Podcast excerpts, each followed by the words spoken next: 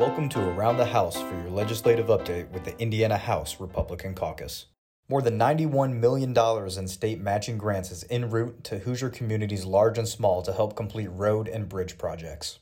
State Representative Jim Pressel of Rolling Prairie, chair of the House Roads and Transportation Committee, says the funding from the Community Crossings Matching Grant Program will be used for local infrastructure projects like road and bridge preservation, road reconstruction, and intersection improvements. We count on our roads to be safe and functioning, which requires constant upkeep and care. With this program, there is dedicated state funding to help Hoosier communities move ahead with the important projects and plan for their future needs. State Representative Cory Criswell of Middletown says half of the available matching funds must be awarded to communities within counties of 50,000 people or fewer. To qualify for the competitive grant, smaller municipalities provide a 25% match in local funds, while larger communities provide a 50% match.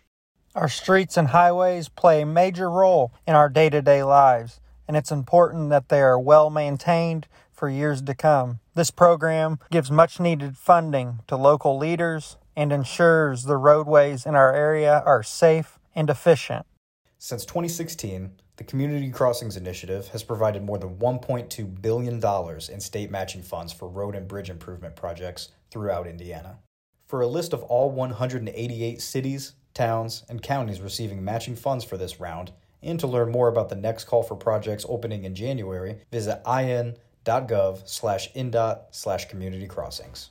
This has been Around the House with your legislative update from the Indiana House Republican Caucus.